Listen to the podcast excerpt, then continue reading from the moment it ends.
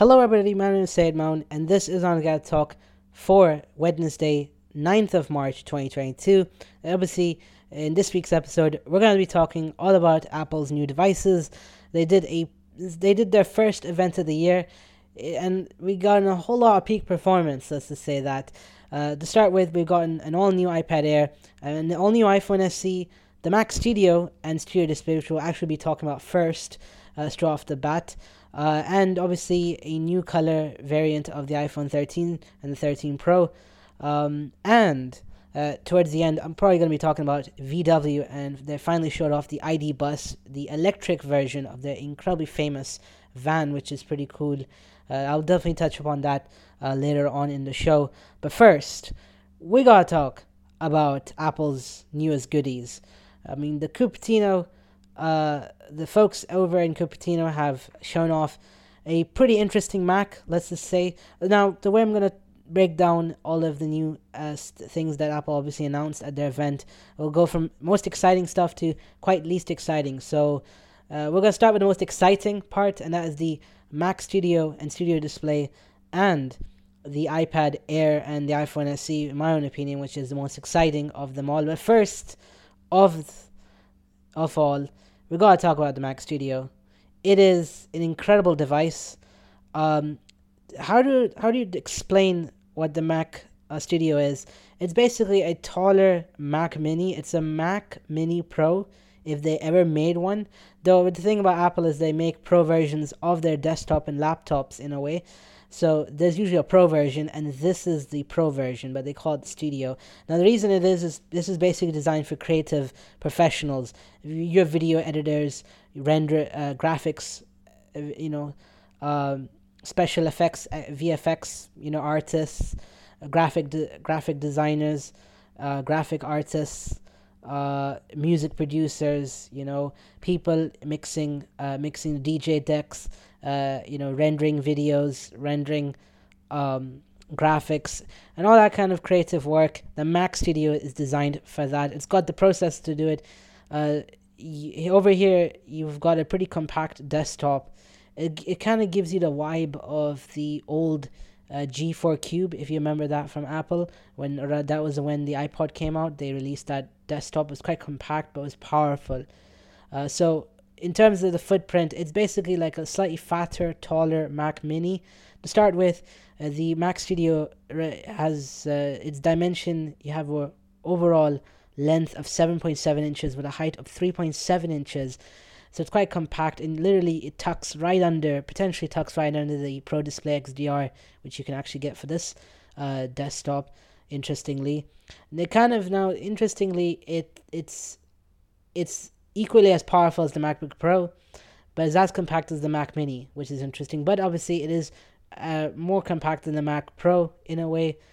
So the Mac Studio comes with the M1 Max processor or the M1 Ultra of the gate, and this is probably the only computer from Apple with the M1 Ultra chip. And if we talk about the M1 Ultra, it is pretty interesting.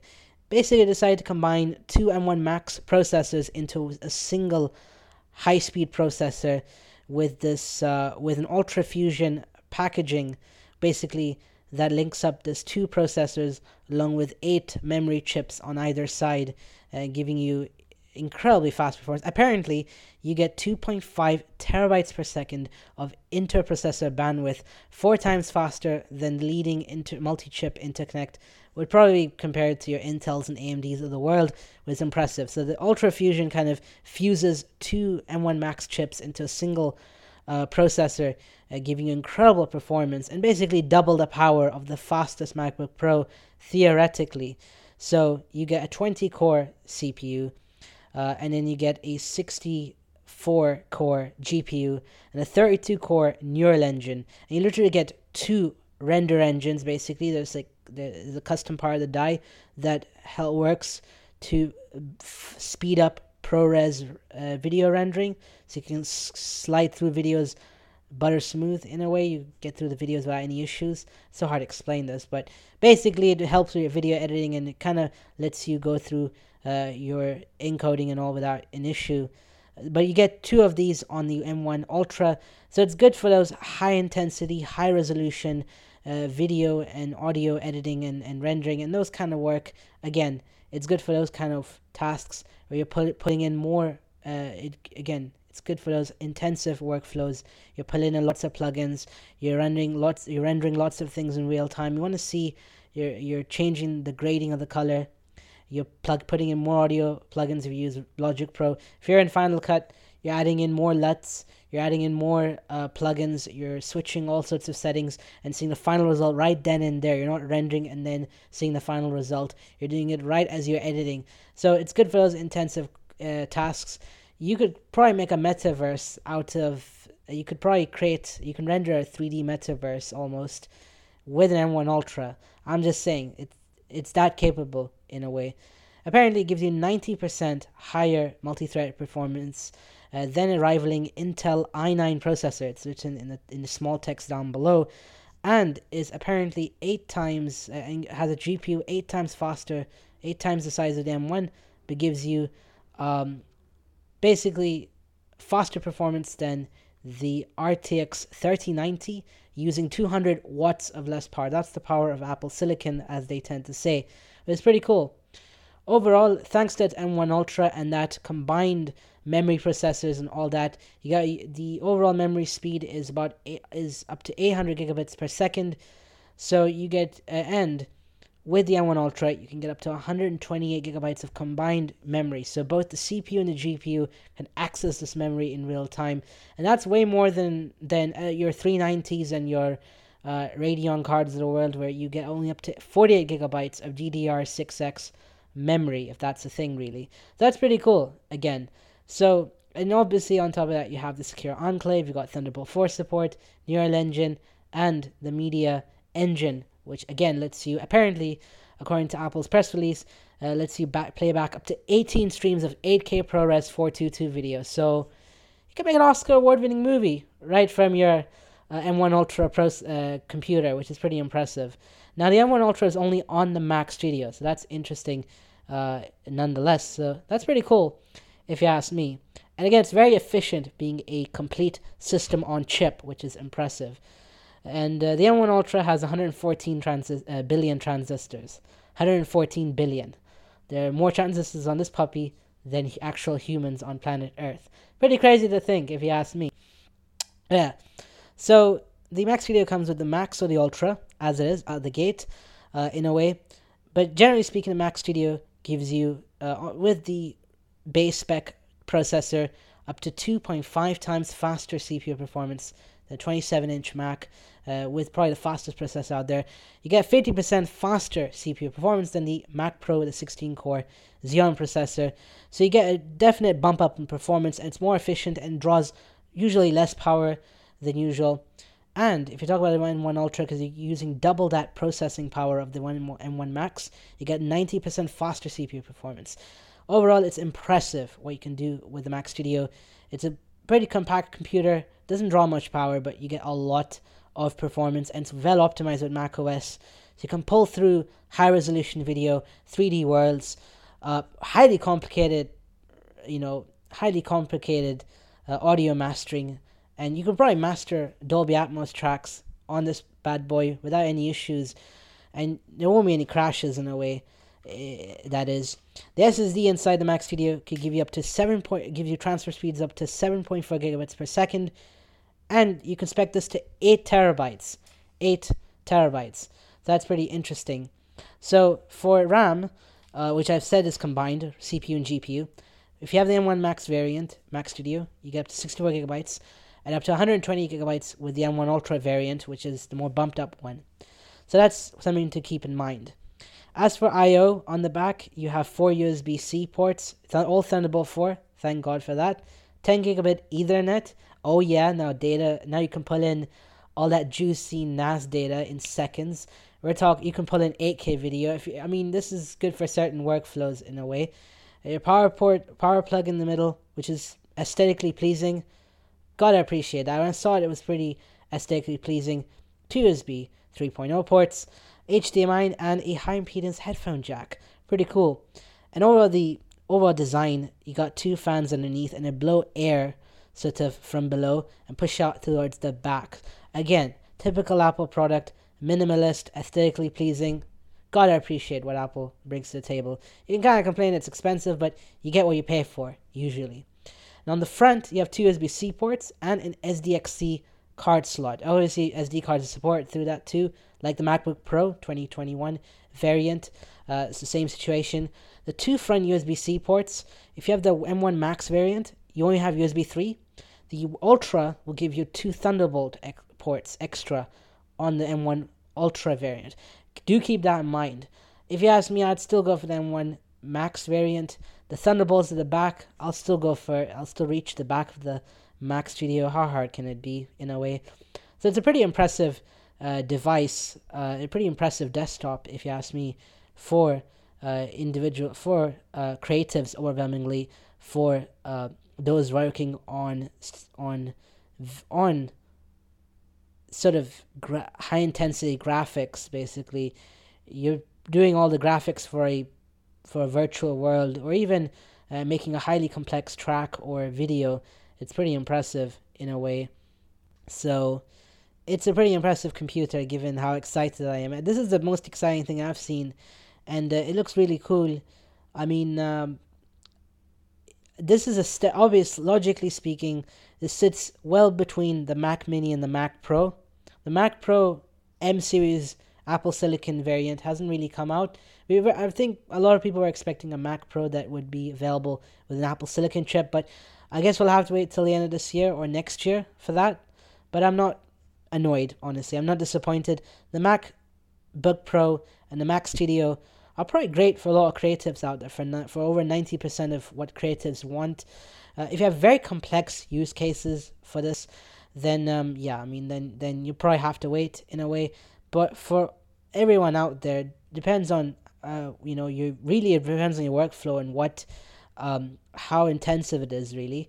Um, I'd say the M1 Ultra Mac Studio would be great for the for really working on on visual graphics, on visual effects, uh, very photorealistic graphics and game development and um, 8K video editing potentially, and probably mastering complicated, uh, probably post production. You're doing grading, color grading, and rendering for very high resolutions, very complex uh, workflows potentially. The M1 Max is like for all creatives out there, whether you're a TikToker, or a YouTuber, you probably are making the next Billboard, uh, probably making the next chart-topping uh, electronica song or whatever that is. The M1 Max Mac Studio would would be probably the mainstream Mac Studio that I think everyone should get in a way for regular content creators who probably have decently complex workflows. So yeah, it's it's a pretty interesting device in a way. Um, so you're probably wondering about the price. To start with, the Mac Studio, the M1 Max variant, will start from, if I can pull this here, uh, $2,000. So uh, 1999 uh, one $1999 for the M1 Max variant and in the and um and the M1 Ultra variant is like uh $4,000 roughly. So double the price for the Ultra variant.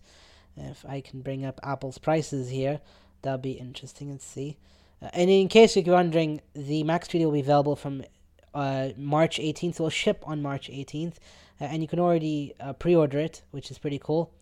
Uh, oh yeah, uh, so the M1 Ultra will start from 4,000 f- starting for for the Studio with the Ultra processor in a way, and you get a and again you get double the performance in the Max in a way. but obviously, if you're a regular creative, I'd highly suggest getting the two thousand dollar spec, uh, and probably double the memory, double the storage. The RAM is okay. If your if your work is such that you need more RAM, theoretically it needs more RAM right then and there. The I would say double the memory on the M1 Max variant, and you're good to go. The Ultra would be for very specific workflows. They're very complicated. There's a lot going on. So that's that.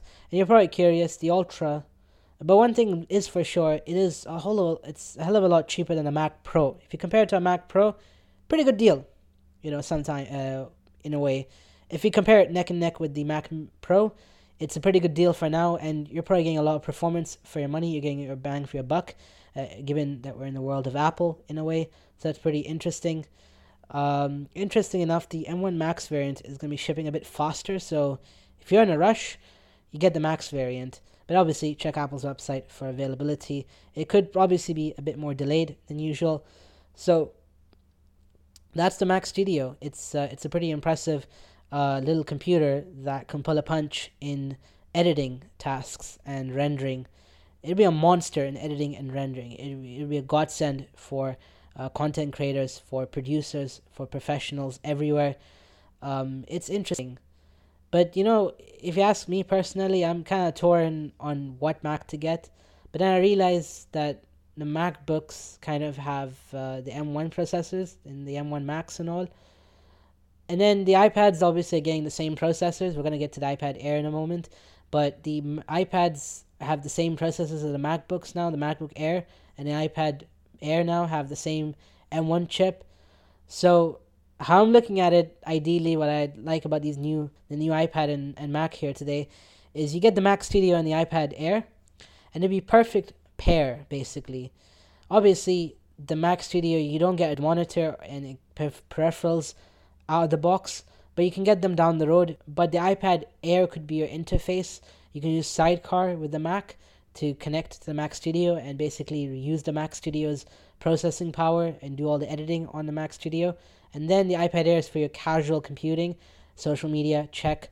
And again, you can connect to the Mac Studio and basically tap into that processing power because the Mac Studio is like a virtual desktop. It has more pow- processing power theoretically. I'm just saying, okay, I digress, but this is what I'm thinking. It's it's I'm probably thinking way too much, but uh, at this point, you might as well buy a MacBook Pro.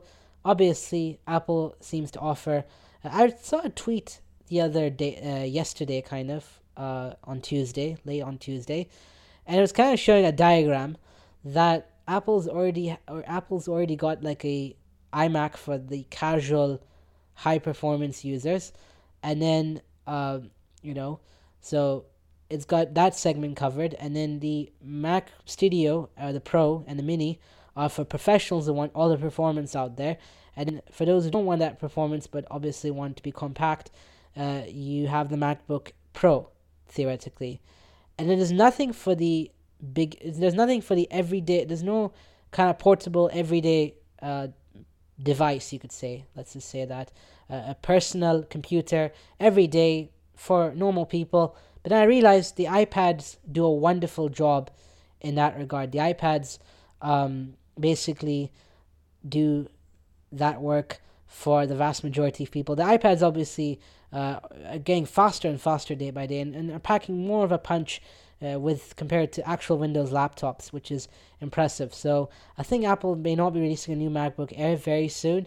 But, but the thing is, you have the iPads, so they cover a lot of people's use cases in a way, and you know that's that's interesting. Uh, nonetheless, it's something to point out, kind of. Uh, that's pretty interesting. Along with the Mac Studio, had the Studio Display that came out.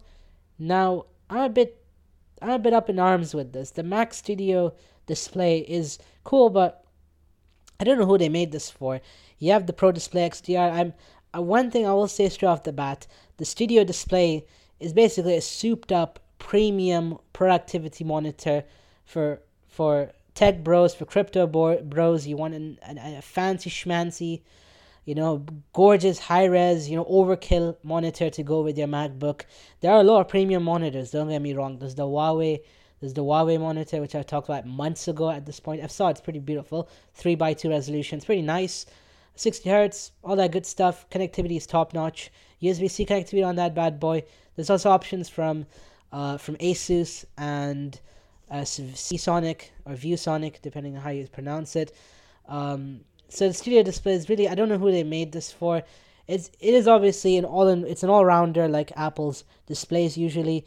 Solid connectivity options. You have um, you got an, a whole array. You got an array of USB C ports. You got three USB C ports, uh, giving you uh, ac- allowing you to connect your peripherals and storage uh, and dongles probably behind uh, your display. And there's one Thunderbolt port next to it that goes straight to your Mac of your choice. Uh, that could be a Mac Mini, Pro, anything really, any Mac that can do, and an iPad is supported here. Uh, but yeah, and that Thunderbolt cable could give you 96 watts of power straight, so that's pretty cool in a way. But you got the Pro Display XDR, and obviously that is a very expensive monitor, and it is really high resolution, and it's built for specific use case. But um, then again, I still don't understand who the uh, the Mac Studio Display is for in a way. Uh, but yeah, uh, the display tech wise, you got a 27 inch 5K Retina display, 600 nits of brightness, P3 color gamut, 60 hertz only, and you have a nano texture option also, like on the Pro Display XDR, which is pretty cool in a way. You got True Tone and all that good stuff.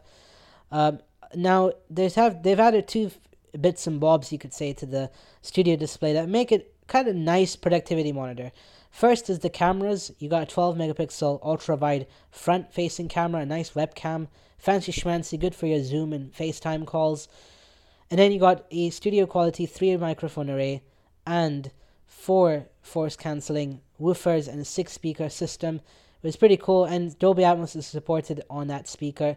So all around, it's a good casual monitor if you have a MacBook or you got a Mac Studio just for being for a casual desktop. It's a nice display to go with. Um, nice pairing, kind of you could say, in a way.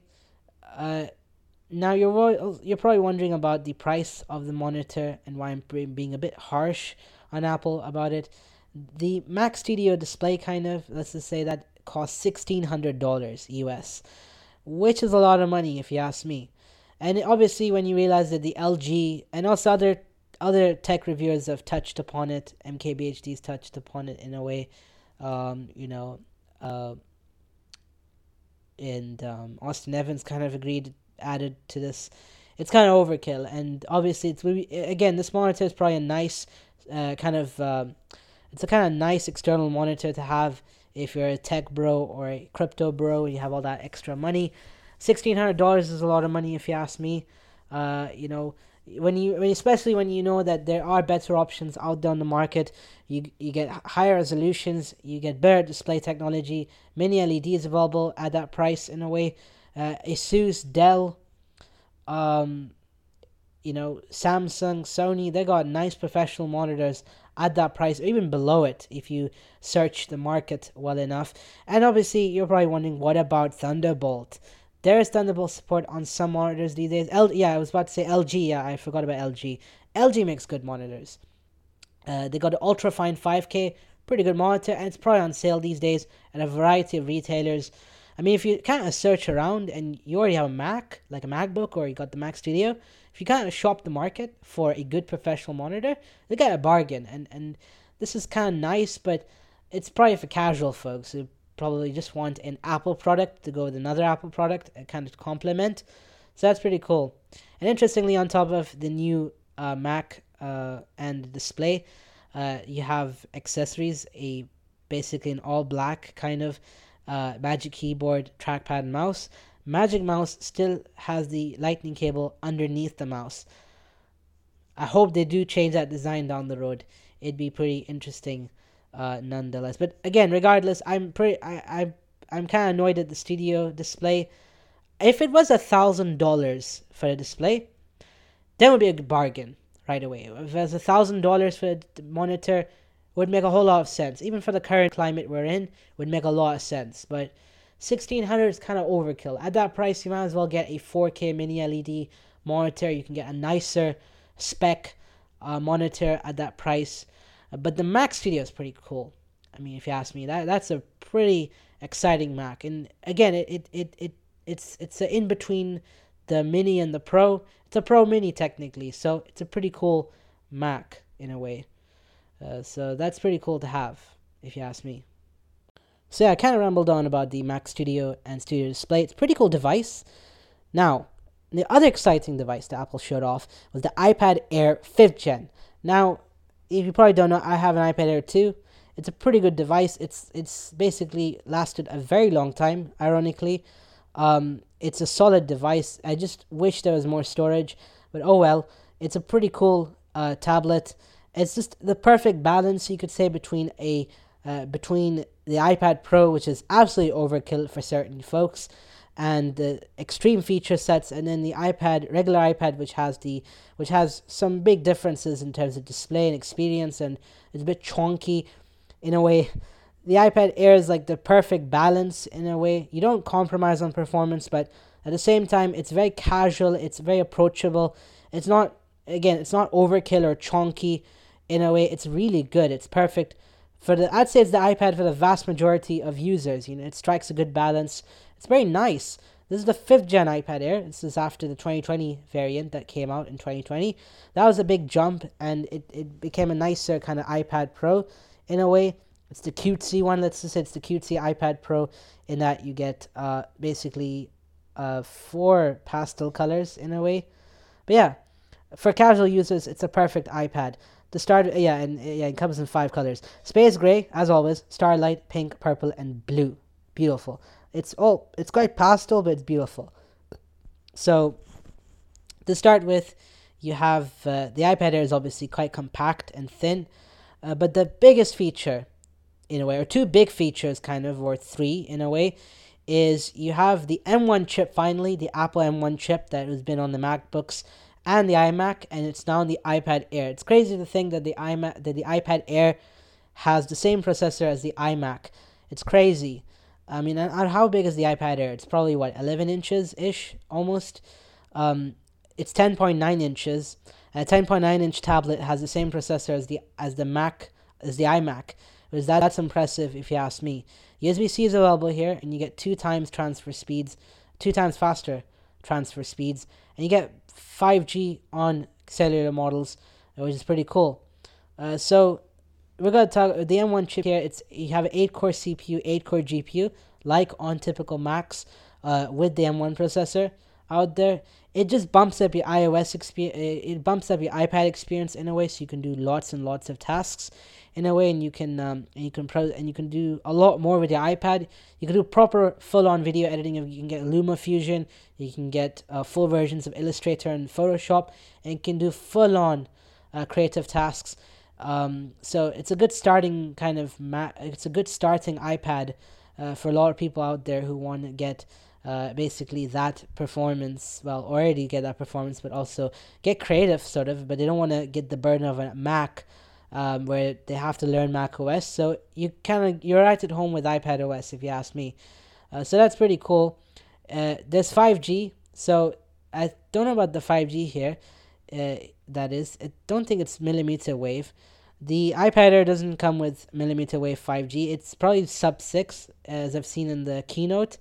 So that's pretty cool. Still, in some places, sub 6 is faster than millimeter wave usually. So that's a cool thing to talk about in a way. Uh, USB C is available, and you again apparently you get two x faster transfer speeds, so you get up to 10 gigabits per second transfers. So that's pretty cool. So you can connect dongles, uh, external storage, and much much more. So that's pretty awesome in a way. And as I've earlier mentioned, you get a 10.9 inch liquid retina display, 500 nits of brightness, P3 color gamut, true tone, uh, and you get those quad stereo speakers that uh, that the iPad is known for. You get the stereo speakers; it's best in class. You can't go wrong with the iPad Air. It's the perfect again. It's as it's probably affordable like the thir- the three hundred twenty nine dollar iPad, uh, but obviously it's is beefy like the iPad Pro. So it's right in the middle. It, it strikes a perfect balance. Let's just say the Apple Pencil second gen will work on this iPad Air, so that's pretty cool uh, in a way. So um, yeah, so it's a pretty cool iPad.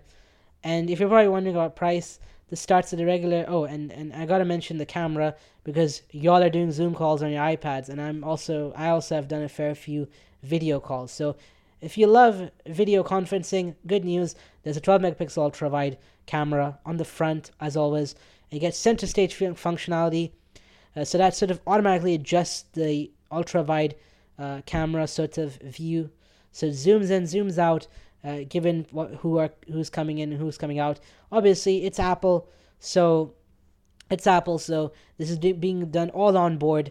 There's no cloud processing, which is a nice thing to have. That's one good thing you could say about Apple compared to that search engine, that um, massive phone manufacturer that sells phones for a tenth of the price of Apple.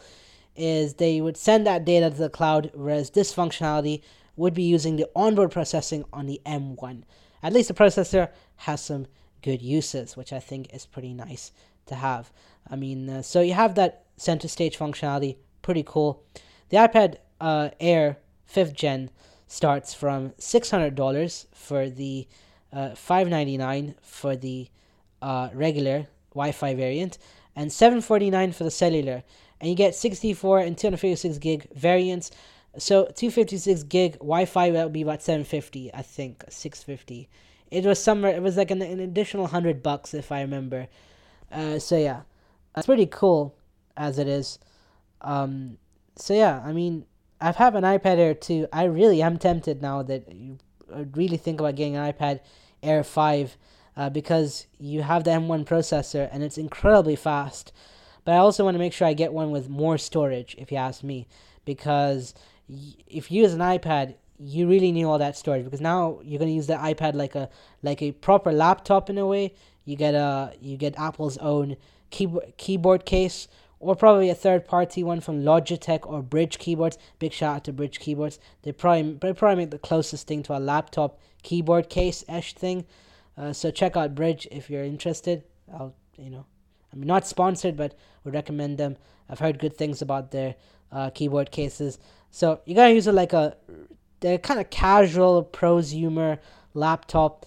You need extra storage. There's external storage supports. You can plug in an SSD or flash drive and move files out, but it's a bit too cumbersome for close comfort. So I'd recommend add, get, getting extra storage if you can't uh, if you're not bothered using external storage so i'd recommend getting a maxed out storage uh, so yeah that's that's pretty cool in a way um, it's a real cool ipad Air. i'm excited it has an it has an M1 chip um, now you get the mac imac performance on a device that's 10.9 inches who knew we were going to get to that point in 2022 it's impressive and if we're going to talk about another refinement, it's the iPhone SE.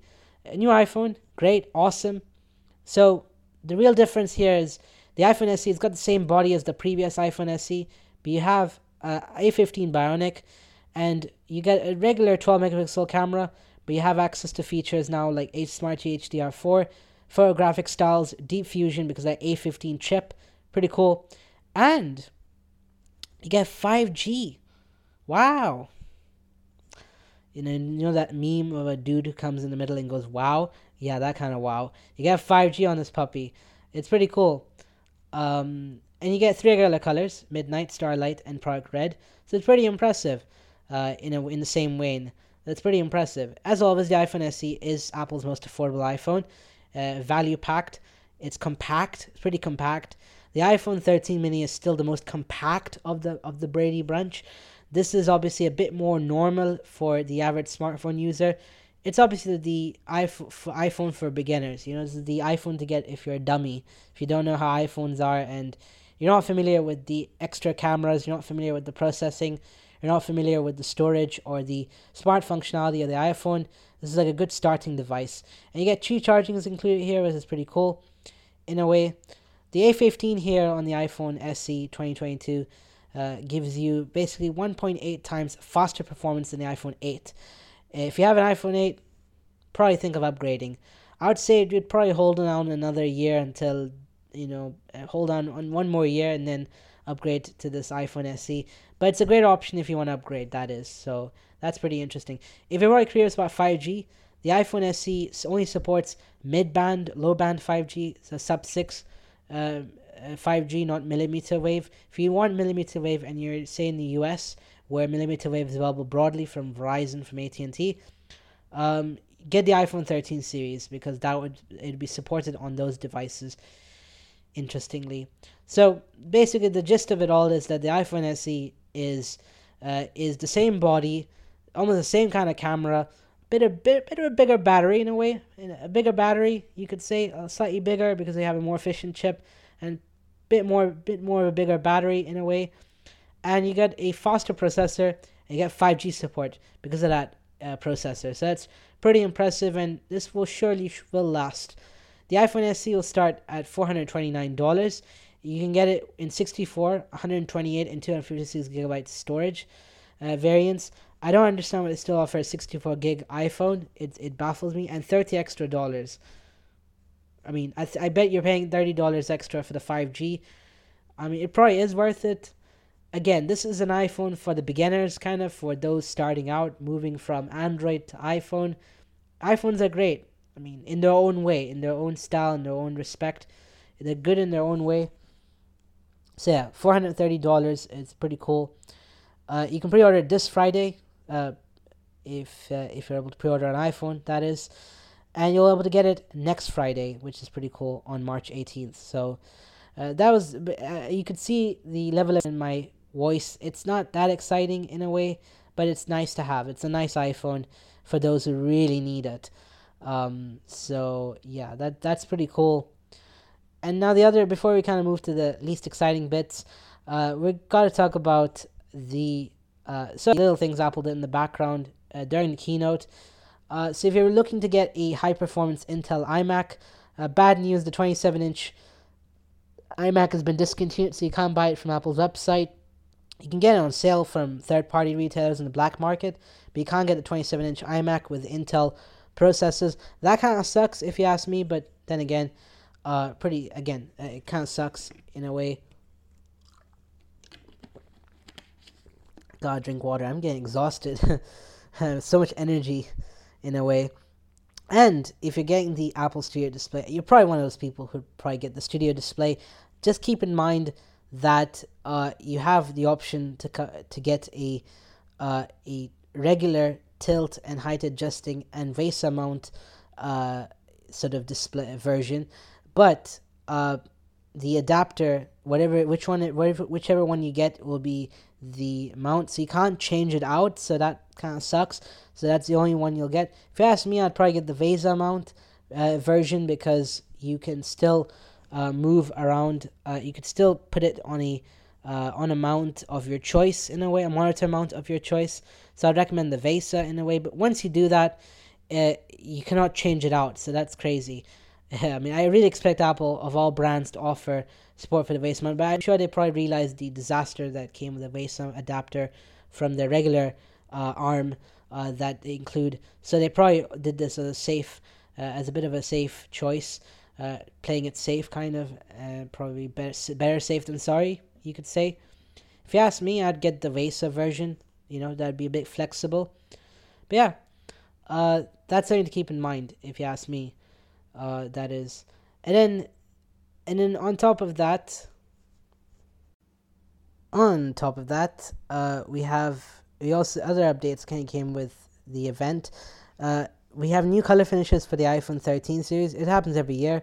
Uh, last year it was I think last year they offered a purple finish for the iPhone 12. I think it was before the iPhone 13 came out. In a way, that was pretty awesome. This year they're showing off green uh, which is one of my favorite colors. So the iPhone 13 will come in this gorgeous looking uh, regular uh, green, which is a bit dark, darker in a way, and the iPhone 13 Pro will come in a fancy schmancy alpine green. It's uh, kind of feel like you're. It's it's the same kind of green overtone. It looks a little bit like British racing green, like you if you get an Aston Martin usually. If you have, if you ever if you ever know Aston Martin, and they have a racing green, a British racing green. It's very similar, and probably the green you get on luxury watches. So it's got a fancy schmancy feel.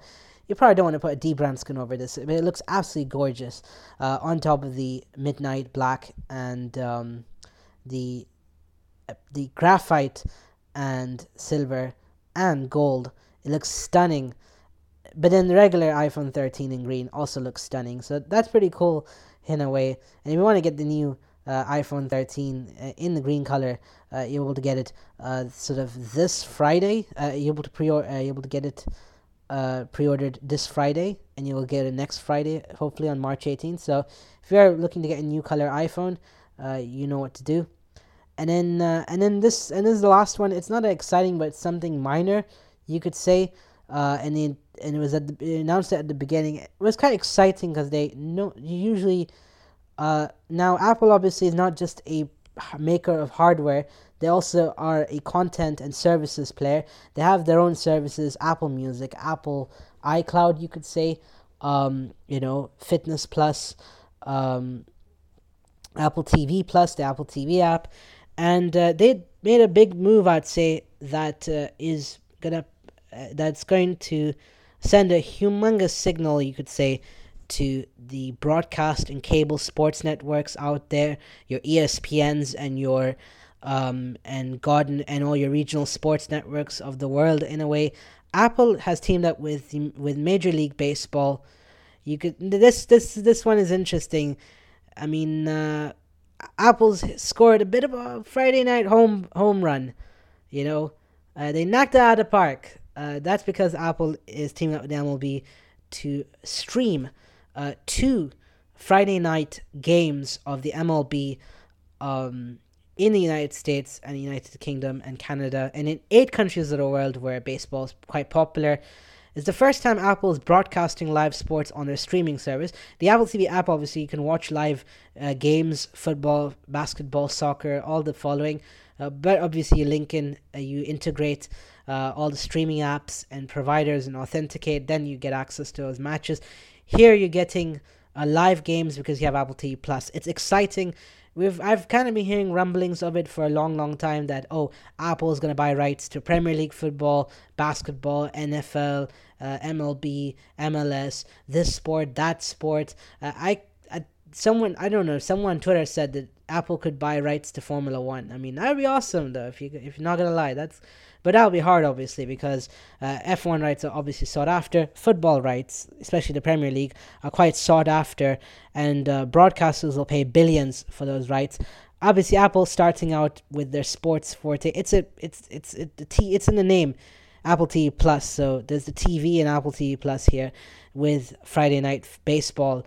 Uh, so you get you'll get pre-game and post-game coverage along with a 24-hour uh, sort of live stream channel that gets gets you access to replays, analysis, you know, shows about baseball, uh, you know, highlights. So that's pretty cool. And uh, starting out for the first couple of games, the first couple of Fridays, you're able to stream those games for free on Apple TV app if you live in the US or the UK. It's pretty cool what Apple's doing here in a way. And obviously, this expands further on Apple's collaboration with MLB, given that MLB uh, was one re- made one of the first apps for the iPhone. MLB TV was available on the Apple TV box for a very long time before the App Store was a thing.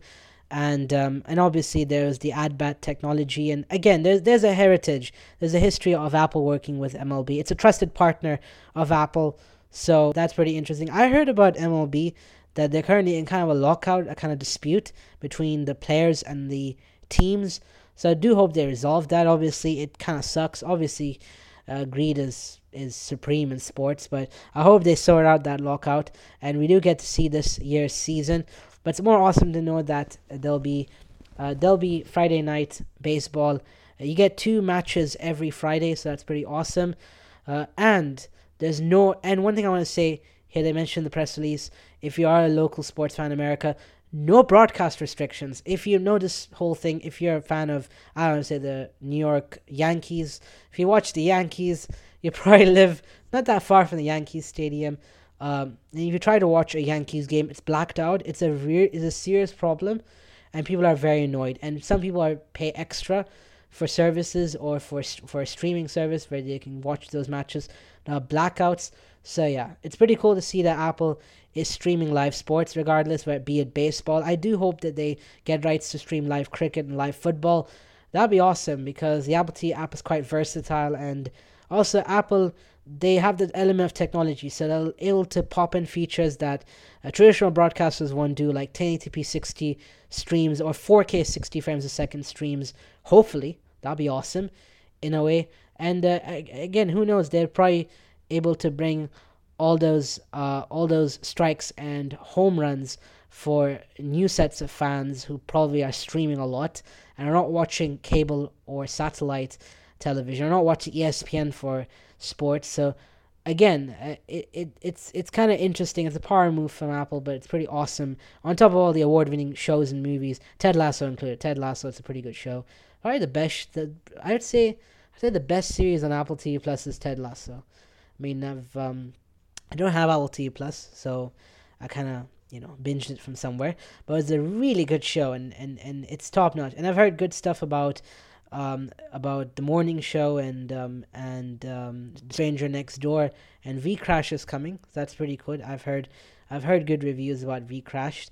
I've listened to the original podcast of that uh, of that series, uh, the adaptation that's being based on. It's um, they're gonna take some of the crazy experiences and they're gonna obviously dramatize it, obviously. So um, hopefully, hopefully it is a good show to watch. Uh, but again, it's pretty awesome to see that Apple streaming live baseball. They're, they've striked, they've uh, they've uh, struck the home run right here. Then the crowd goes wild. Most of them, obviously, not all of them, in a way. And yeah, speaking of other things going on in technology, aside from Apple, Apple and Apple, um, Nothing, which is Carl Pei's new company that he made after quitting OnePlus, is doing an event next week on March 23rd, Wednesday, March 21st, uh, 3rd, uh, next week basically. And um, and we don't know much aside from that. It says nothing but the truth as it is. Um, and there's a little logo of Snapdragon, which means we're gonna get to see a phone, a nothing phone, nothing much, high performance, cool. And also, it's it's unique to say that uh, the phone itself has been has been leaked in a way. So yeah, that's uh, you know that's interesting. The title of the event is the truth. So if you pronounce it with the brand name, nothing but the truth. So that's pretty cool in a way. So that's funny, nonetheless. And um, and another one, another launch next week uh, in the coming week is Xiaomi's 12 series, uh, which uh, this is a global event finally for the Xiaomi 12. It was already launched in China. Pretty good phone I've heard of. Um, it, it's Xiaomi's flagship series, and uh, we'll get to see that Xiaomi 12 and 12 Pro and the 12X uh, for the global audience, for Europe, for Asia, for uh, Russian-speaking countries, including yes, Russia, Ukraine, Bel- Belarus, and Kazakhstan, and Azerbaijan, and obviously uh, all the rest of the world outside of China that get Xiaomi phones. So pretty awesome to see what the global spec will be. Uh, so can't wait. Uh, that's on March 15th. Uh, but yeah, that's uh, that's that's a cool launch.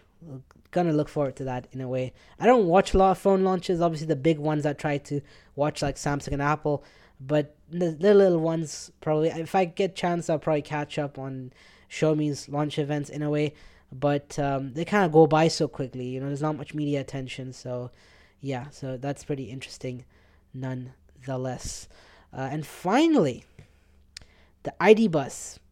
finally they showed off the ID Buzz as is. It's incredible. It's a it's a it's it's Volkswagen's all electric cutesy VW van, the iconic van that everyone knew knew and loved. Um, the transport the, the transporter van now called the ID Buzz, the electric Bulli which everyone uh, wants to have, and it's a quite an exciting device. Uh, sorry, quite an exciting car. You know, I keep thinking electric vehicles are devices, but they kind of are a phone on wheels in a way if you think about it. But it's an exciting electric vehicle. Now we've seen the concept a million times. We've seen the car out in action, out on the road. We've seen the sort of the hands-on impression videos. We now want to know the actual final specs in a way. So one thing we do know is the ID Buzz and ID Buzz Cargo. There's going to be a cargo version. Pretty awesome. The ID Buzz and the cargo variant are based on Volkswagen's architecture which has been powering the ID4, the ID3, and the ID5 um, that Volkswagen's been offering. So that's pretty cool. Uh, on top of that, uh, in terms of power, serious power, you have a 150 kilowatt electric motor on the rear, like the T1 regular, like the original VW van. You have the battery that's integrated like a sand, like a skateboard in a way design wise. And that means that the overall floor is flat and uh, you got a low center of gravity. You got a good good weight balance. That is, we're gonna say that. Um, interestingly, for charging, you're gonna you're probably wondering about charging. You could charge from 11 kilowatt AC chargers. You can use CCS, uh, which means you can get access to DC chargers, giving access to charging speeds up to 170 kilowatts uh, which is pretty awesome. So you can go from 5% to 80% in 30 minutes, uh, so, or almost around that amount. And Uh, good news, they didn't announce originally, but good news, the final ID Buzz that will come out this year and next year, uh, you have you will also be able to do vehicle to home. Basically, uh, you'll also do bidirectional charging, so you can feed the battery. You can feed your home uh, using the ID Buzz's batteries. You can send power from the batteries to the house. So that's supported, and that's pretty awesome. Uh, and you guess, but you need to use a special DC DC wall box, basically a charger that can push power from the batteries into the uh, into your home's grid. That's pretty awesome. So uh, that's uh, it's again, it's pretty nice to have. Other fun facts: you have uh, for the for the overall you have up to 2,205 liters of cargo. Uh, it's about ele- around 1,100 liters if you use the second row of seats as it is. You get 3.9 cubic meters of cargo space in ID Buzz Cargo. Uh, so that's pretty impressive. Uh, so apparently, it is like an MP. It's a mini van, but it's got the turning circle of a regular car. It it's it's uh, sturdy. It's snappy. It, it it it has the drag coefficient of a car, according to the press release. So for uh, if you're probably wondering, the ID Buzz regular has a drag coefficient of 0.285 and 0.29 for the cargo. Pretty impressive. That's around 0.3 ish. That's pretty good. So it, it it's a it's a speedy little sucker compared to tradition to the old VW vans. It's not sluggish or heavy almost. Uh, I've seen I've seen hands-on videos like the Carwow one. I'll try to link it in the show notes here later on, uh, and it kind of turned the car. The turning circle is quite sharp, so that's pretty impressive in a way. Um, so as I mentioned earlier, you have the regular ID Buzz, and then there's the cargo variant of the ID Buzz. is pretty impressive. It's a pretty cool car, in a way. And I've mentioned about the battery, and you're wondering about range. You have a 77 kilowatt hour battery, um, so you can probably guess the range from that. Um, it probably will go a fair, fair, fairly long distance in a way. They didn't mention the range. I think it's about your circumstance and what you do with the car and how far you go and, and all that kind of stuff in a way. But um, I mean, let me try to pull up the range for the ID Buzz regular. Um, it's it's it's an interesting car if you ask me. I mean, I kind of tried to check the range, and uh, it uh, based on the 77 kilowatt hour battery, I'd say it would be about 200 300 miles. It's not final, obviously, as it gets closer to launch. Uh, it, the range will probably be around to the 300, probably. So probably I would suggest like waiting until the actual launch to see the actual range, and I'll probably check reviews to see how far it actually goes and how efficient but obviously, it seems like VW has made one of the best electric architectures. So, it, to be optimistic, 250, 250 miles would be would be doable on this uh, ID Buzz. But also, it's a minivan, so once you add start adding things onto it, it'll add weight. The overall motor will kind of slow down, and you probably would get less than that. So, I'm not surprised why they didn't give an exact range yet. Probably when it finally launches later this year, uh, they'll probably it'll probably be uh, they'll probably have an exact figure in a way um, that is if you're wondering about when to get this car or how much it costs the cost i found i checked online they didn't give an exact pricing uh, given that cars obviously unpredictably can cost way more than what they're starting. This id buzz will start from 50000 euros or 50000 pounds starting based on what i've read online. Uh, and the id buzz and buzz cargo will be available later in autumn in europe as it is with 2023 model cars and uh, you're able to get it uh, sort of uh, la- later on, probably early next year in the US, uh, given how much demand there is for electric cars in at the moment. Uh, you can pre-order it. You can start booking the car in May, uh, so that's pretty exciting. For fifty thousand pounds or fifty thousand euros, it's pretty cool. It's pretty good. It's obviously almost uh, 1.5 times more than the ID4 cost wise. It's almost identical in design it's a kind of nice. It's basically the is the iconic VW van that everyone knows and loves. The iconic hippie van. It's got the ID design and flow and touch in a way, and you got the safety features too, which is pretty cool to have. I didn't touch on the safety features because I think they're probably almost standard on other vehicles. But in case you're wondering about um, safety features, you got lane assist, front assist, travel assist, and you got Car2X local warning, which is pretty cool. So it takes signals from the transport infrastructure as they tend. Basically, it's a smart system to, to warn you. There's a stop sign. There's a traffic light, so the car stops. That's pretty cool, in a way. And they're also going to work on autonomous vehicles, also with this car. So that's pretty cool, uh, in a way. And also, they're obviously pushing e-mobility and e-logistics with this car. So that's pretty cool. But for me, the real impressive part of the ID Buzz.